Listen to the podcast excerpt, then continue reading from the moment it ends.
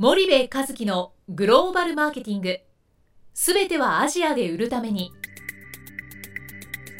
ポッドキャスト森部和樹のグローバルマーケティング。すべてはアジアで売るためには過去10年間で1000社以上の海外展開の支援を行った森部和樹がグローバルマーケティングを分かりやすく解説します。グローバルマーケティングとは世界のニーズに応えて利益を上げること。アジアで売るためにはものづくりプラスグローバルマーケティングを武器とした戦略を持たなければなりません。日本には素晴らしい企業が多く存在します。その企業とともにアジア市場を目指したい。再びジャパンアズナンバーワンと呼ばれる時代を作りたい。森部和樹はそんな思いを持ちながらこの番組を皆様にお届けいたします。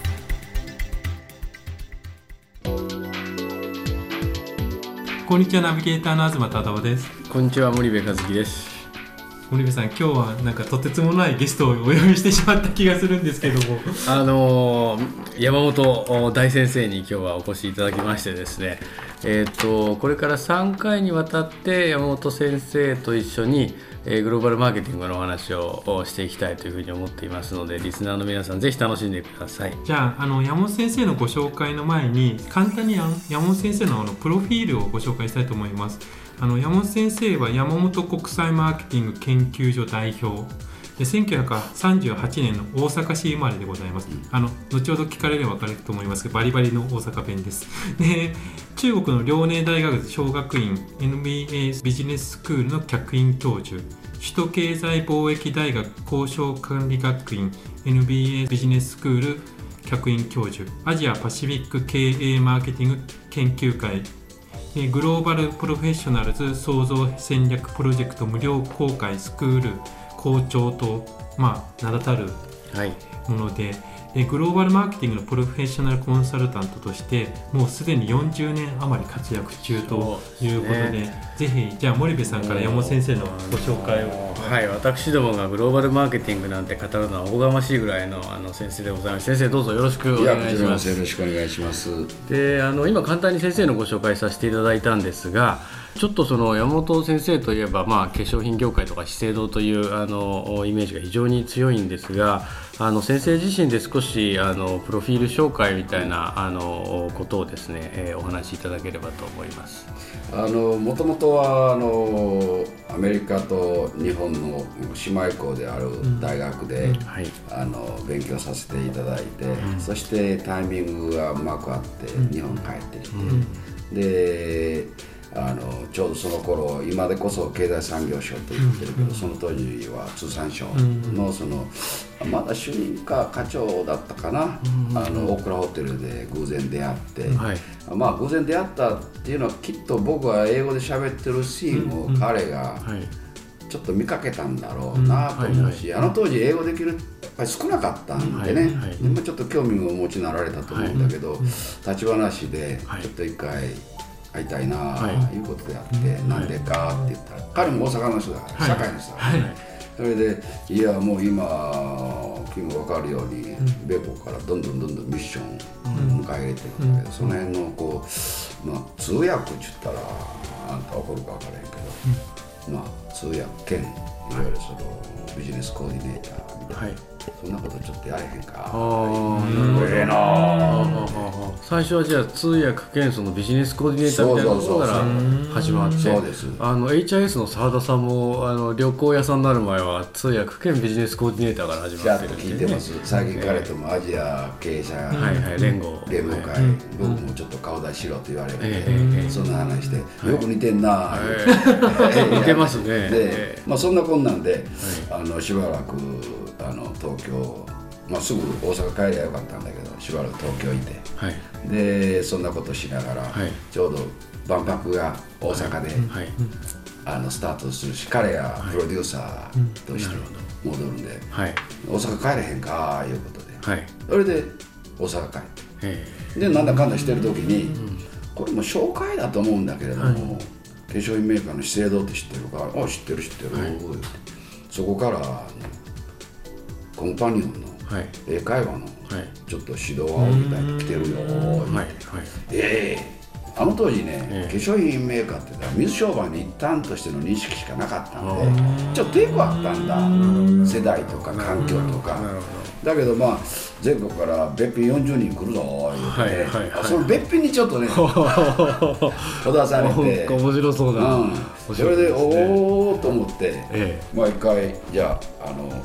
カリキュラムとそれからスケジュールと、はい。いろいろあの作っときます言って、はい。であの提出とりあえずしたんだけれども、はい。即やってくれ言うて、はい。担当窓口の井上義文さんって言って、はい。今もうはは90近いあの白山のあの文京区白山のお寺のお坊さんしてらっしゃる、はい。その当時のあの宣伝部主任のはい。窓口、制度の窓口だった人が、もう即翌日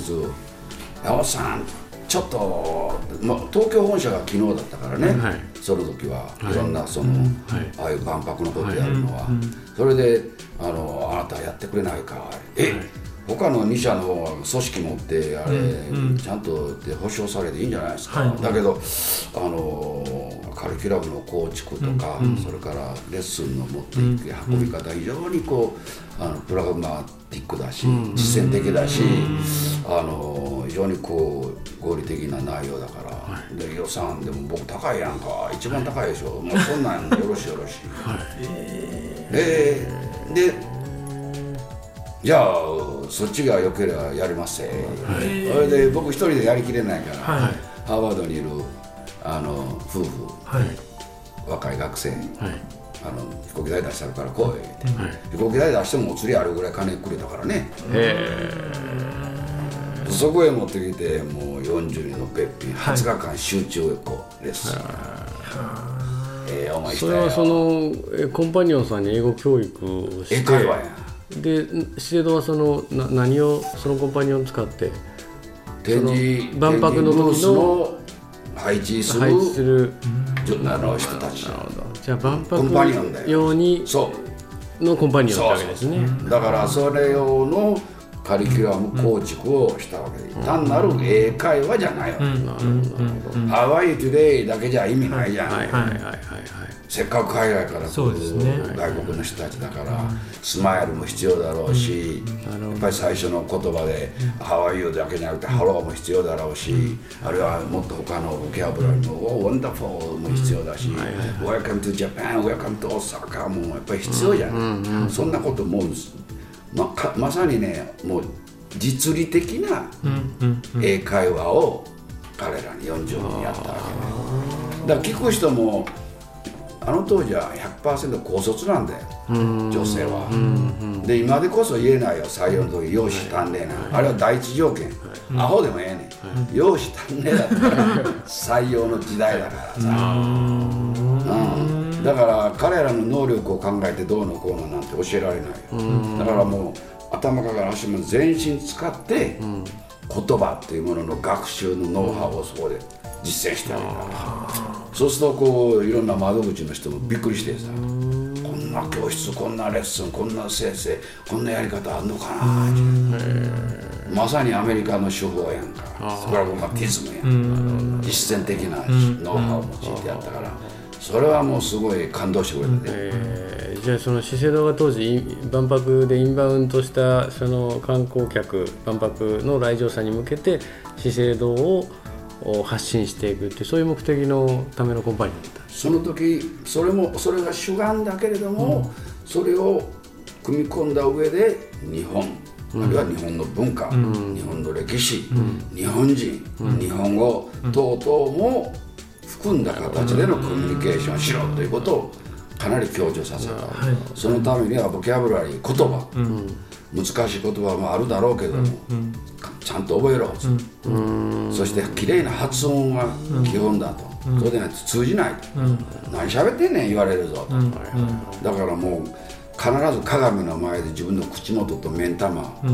凝視しながら、大きい音を出して自分の耳に入れろ、それのこう繰り返し応用をやれ、そしたらもうねちゃんんとできるなんで、怖そうな授業。そうですね。じゃあその先生進化する資生堂っていう本出してますけど資生堂とはそこのそのきっかけではい。今に至ってるっていうそういうことでその時に今の吉井上義美さんという方が主任の窓口で、その上司が部長で、山本吉兵衛同姓の山本吉兵衛っていう課長さんが、はい。ちょうど和歌山田辺出身のおっちゃんが宣伝部の部長だった、はい。はい。その部下が井上さんだった、でその部長がはい。あの山本君そもそも何が専門やねん言うから、マーケティング。え？何、今何言うてん？マーケティング。はい。その当時マーケティングという言葉はもう新しい語彙や。なるほどアメリカでもまだ使われて15年、20年っていう歴史歴史だったん。です戦後1945年、戦後、70、20年、30年経ってもマーケティングという意味合いは学者先生、大学、等々で起用するレベルだ。った、一般市場環境の中で企業がメーカーが、販売会社が、そういう言葉っていうのはもう実に新しかった珍しい。なるほどな。それで我が社の社員に勉強させてくれ、おおそれはいいで僕は好きだからやりますよ、そっかああ面白いですね、だからまああのアメリカからマーケティングを日本にあの持ち込んだ人の一人って、そういう実践的なね持ち込みは僕したという自負心が。あるそうですね、だから実践的な持ち込みですよね、そのあのいわゆる教育という観点ではなくて、あの実践での持ち込みの第一人者っていうことですよね。それであのであと何できんねんからマーケティングという範疇の中での 4P の活動で一つ一つできるけど一番僕の18番はプロモーションや、反則や、じゃあ我が社はもう全くそんなものをかけてるし、知らないし、これからだから、その部分で何かいろいろやれよ、ええよろしいですか、まず化粧品勉強させてください、でその当時あのさっき言った販売会社124あるじゃん、で大阪と東京が州なんだよね、大きいの、あとはそれぞれスケールが小さい、だから大阪近大阪を中心にして、はい。いろんなその反則活動それから小売店さんのセミナーやらせてもらったなもうそうするとよ40何年とかですか？おお付き合いが資生堂45年。45年。今年45年すごいですね。一匹狼と組織で45年続くの僕だけ。そうでですすよね。ないで他いや本当そうですよね。よっぽどずうしい男やで。いやいや。ちなみに今先生あのまた後でご紹介しますけど資生堂さんのおビルでいろんなセミナーもやっていてでその45年の資生堂さんとの歴史があるから先生、えー今年度75歳にえーなりますがもう肌にですねシワがないというかこんな75歳いるのかっていうあの後ほど、えー、と弊社のスパイダーのホームページでも先生のお写真公開しますけどもあの非常にツヤツヤしたお肌でそれはやっぱ資生堂の化やっぱり基粧品本的には資生堂のブラバスという商品のおかげだと僕は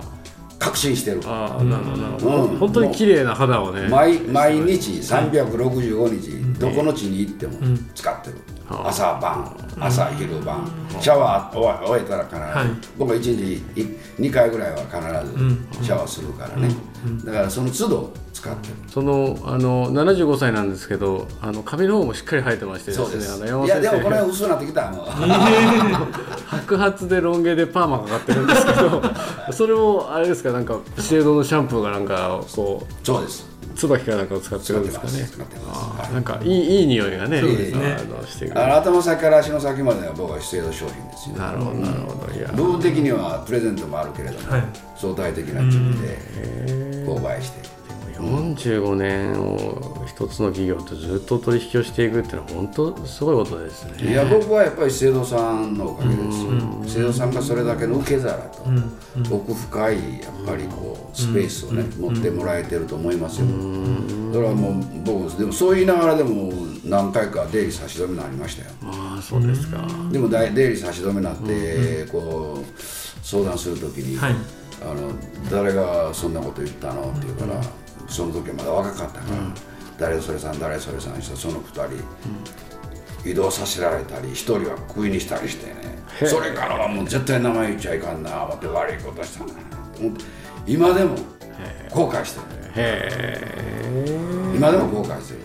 そうなんですね、うん、あのそんなこと言われたからって誰それ言うな、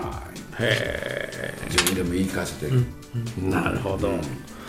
じゃあ先生その資生堂さんの出会いのお話をちょっとさせていただきましたが、先生のそのお仕事なんですけどね、このマーケティングコンサルタントっていう先生のそのお仕事なんですけど、まあ、今のいろんな活動を含めてちょっと簡単にご説明させていただいてメインはね、あのやっぱりセミナーですね、はい、毎月小売店さんをお集めしたチェーンストアセミナーっていうのが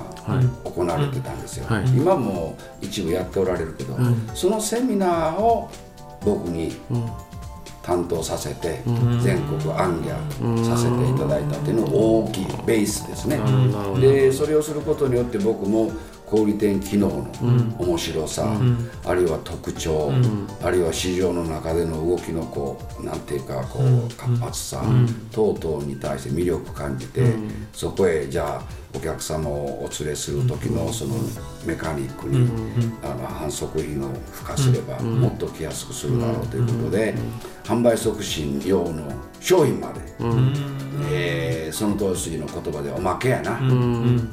これ買うたらこれあげますえ、やつが、そのおまけ商品の開発した。すごい儲か儲けさせてくれた。失敗してもお金くれた。そうその当時はやっぱりいい時代だね。で僕のやる商品がみんなヒットするんだよ。だから124の販売会社から注文来るじゃん、はいだからもう日本側で生産をつかないし、うん、コストが高くなるから、うん、台湾でも作らしたりね。それはそれはもういろんなものをやらせてもらった、なるほど、うん、だからその僕はでも今思ってあのいい経験させてくれたなと思うのはやっぱりセミナーだな。そこでいろんなこう講義するというノウハウも、人前でおしゃべりするというこう自分なりの個性の出し方も、で聞く聴衆者へのこう取り込みのノウハウも、もう本で勉強したというよりも実践で学習し,、したね、それが僕のもう今現在の持ち味じゃないかなと。思う。決してあのテキストでいろはを学んで、あるいはそれを専門のあのどうのこうのっていうのはね、ただ、あのアメリカの大学でスピーチの勉強は結構熱心にした、これも大きかったかなと思うね。あのお話の気象点結の作り方とか、イントロダクションから、クロージングの、3分なら3分、5分なら5分、10分なら10分、この辺のこう仕組みはアメリカで教わった、うん。それはうまくこうセミナーで利用できたのは、やっぱり資生堂さんにとってもすごい新しい取り組みのセミナーだとして喜んでくれた、そしてあの資生堂さんは新しい商品を出したら必ず僕を呼んでくれた、マーケティングのセミナーを通じてマーケティングを学んでいくってそういうことをずっと45年間やってきた。この新商品に対しての売り方は、まずカクカクしかじかのプレゼンテーションの手法を講じて対応しなさいっていうことをマニュアルまで作ってやった、だからそのままそれを真似していまだあの本社では作ってるよ。新商品のマニュアル僕なんかその自分で作ったやつ宝みたいにしておいたそれも風がしてくれた。そんな初めてちゃうか、商品マニュアル、今でこそみんないろんな会社、あの当時なへえっつってるよね。それともっと面白いエピソードは、はい、あの栄養クリーム3万円の商品売り出した時に、はい、僕はあの20人ぐらいの奥様方を前にしてプレゼンテーションのモデルを見せて、はい、18人買ってくれた。約17人、え。ー、20 分の18ですか、えー、それはやっぱりね本当にこの商品をお客様に買ってほしいという欲望が湧いたら、うん、その商品の特性、うん、商品の成分、うん、その商品の知識、うん、100%近い状態で自分のものにするという姿勢なかったら、あかんな、うん、日本でも海外のと一緒ですよね。一緒やで,、で中途半端な覚えの間は、絶対説得にうん。つながらない、ならないですね。モチベーション起こらん、起きないですね。人好きになる時でもそうやろ、うん。中途半端な好きだったらなんか怖いやんか,、うん。だこいつこの人この女の子と思ったらさ、もう一生懸命うん。頭先から足の先までのすべてを含んだトークしてほら、ぐーっとくるよ、うん。ねどんな人でも、これは人間と人間の関係も一緒だしね、人この商品を媒体にした手段とのコミュニケーション、僕は一緒や、これ変わらないよ、うん。これをねこの本質をね本当にこうあの分かりやすく紐解いてるのがね、グレイトフル・デッドからマーケティングを学ぶって去年おととし出た本。うん。40年前の、もう情報化まだ入り口の頃に、うん。あのグレイトフル・デッドというボーカルジャズボーカルグループ、実践してるよ、彼らプレイガイドで切符出へんね、ファン経由で切符出なるほるそど。すごいですね。うでそれをまた応用してるのがトニー・シェイという台湾系のアメリカ人はいはいはいはい。が通販で靴の通販で成功する。ザザッポするんです全く本質一緒ね。僕はそれを45年ぐらい前から喋ってんねんからね、なるほどね。うん。だから情報化とはいえね、やっぱり人とは究極人からでないとね、満足とかね、価値とかね、あるいはその認める材料はやっぱり人からやで、文章とかね絵からとかね、そんなのはもう8割7割レベルだと僕は見るな、究極はやっぱりね生きた人間の触れ合いや、そっからの納得のレベルが高いし、もう少々高くったって買ってくれる、僕でもセミナー高かったもん、うん。公開セミナーでも、必ず、高いなお前とこ」って言われたもん、日経さんから、なんでそんな高いの取れんねん。なんの僕は自分の価値それ認めてる今認めてるからやってまんねん。って、びっくりするだけだから、うちそんなん取れへんな、それは取れん自信がないからや。俺は取るよ、でもちゃんと来てくれるからね、いやまあ俺でもようやったで、なるほどです。でそういう時に来る上場企業の人たちがまた引っ張ってくれる、なるほどなるほど。いやすごいですね。だから自分で銭儲けしながら宣伝にもなってる、ですね。だから自慢やないけど上場企業でもトップ層やで、今でも40社ぐらいあるで、資生堂の社長さんもあのくんづけで呼ばれてますいや。いや、彼なんか僕に会ったら「ハワイを見した山本」という、だからみんな社員びっくりしてるね。ん。なんであの社長山本先生来たらそんなん言う言うてまんねん、いや英会話先生や。んもともと英会話の先生だったんですよ。先生と生徒はね。そうそうそうあの頃はね、あの器用な英会話ねやらせてもらったからね、すごいですね。いやじゃあちょっと第1回目なんですけど、この強烈な山本先生のあのキャラクターあのリスナーの皆さんも十分感じていただけたんじゃないかと思いますがもう今日今回はちょっとあのお時間が迫ってまいりましたのでまた次回以降ですね資生堂の中国アジア戦略であったり日本企業とグローバルマーケティングに関して、えー引き続きえー山本先生にお話を聞いていければと思います、えーどうもありがとうございました。ありがとうございました。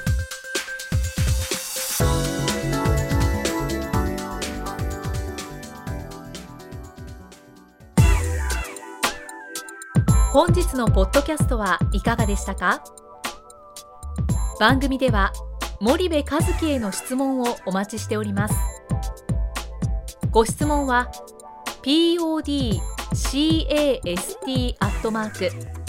spydergrp.com ポッドキャストアットマークスパイダー .com までお申し込みください。たくさんのご質問をお待ちしております。それではまた次回お目にかかりましょう。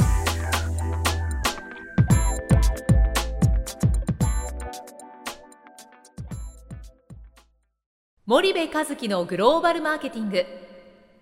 この番組はスパイダーグループの提供によりお送りしました。